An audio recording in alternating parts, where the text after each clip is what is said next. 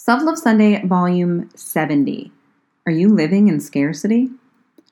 Abundance. That was the main word I chose for 2020, along with joy.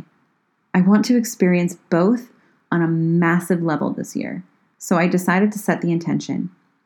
Note I said set the intention, not toss a couple words out there and hope they find me. I intend to work my ass off to find them. So, what does that mean? When it comes to wanting to live an abundant life, I have to determine what is holding me back. I have to ask myself what parts of me are rooted in scarcity. Because you cannot live a life of abundance if you even have a toe still in scarcity. Abundance for me isn't about suddenly striking it rich. It's living in such a way where I am so grateful for all the gifts I have currently so that I attract even more gifts. How many of you look at the price of something and say, I can't afford that? How many of you look down on people you deem to have too much money? How many of you complain about how expensive something is?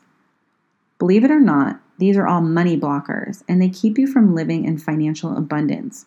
And personally, I'm trying to make a metric fuck ton of money.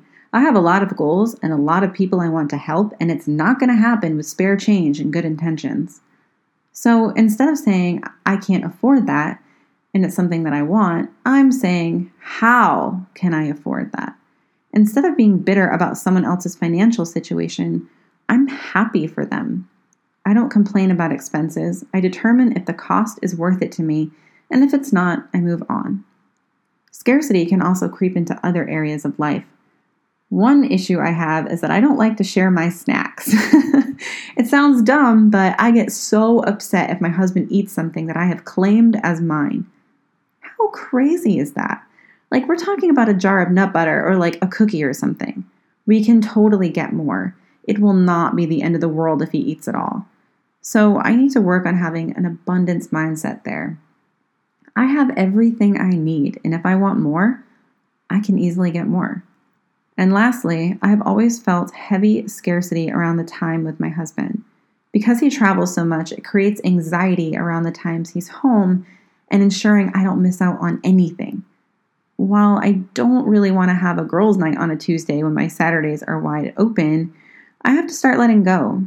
I have to stop feeling FOMO if I am out and he is home, or feeling like he's taking away from me when he wants to go do his hobbies. To be honest, that's going to be the hardest thing for me because I truly believe when it comes to the people you love, there's never really enough time.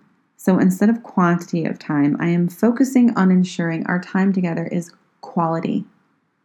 I deserve to live a life of abundance, and so do you.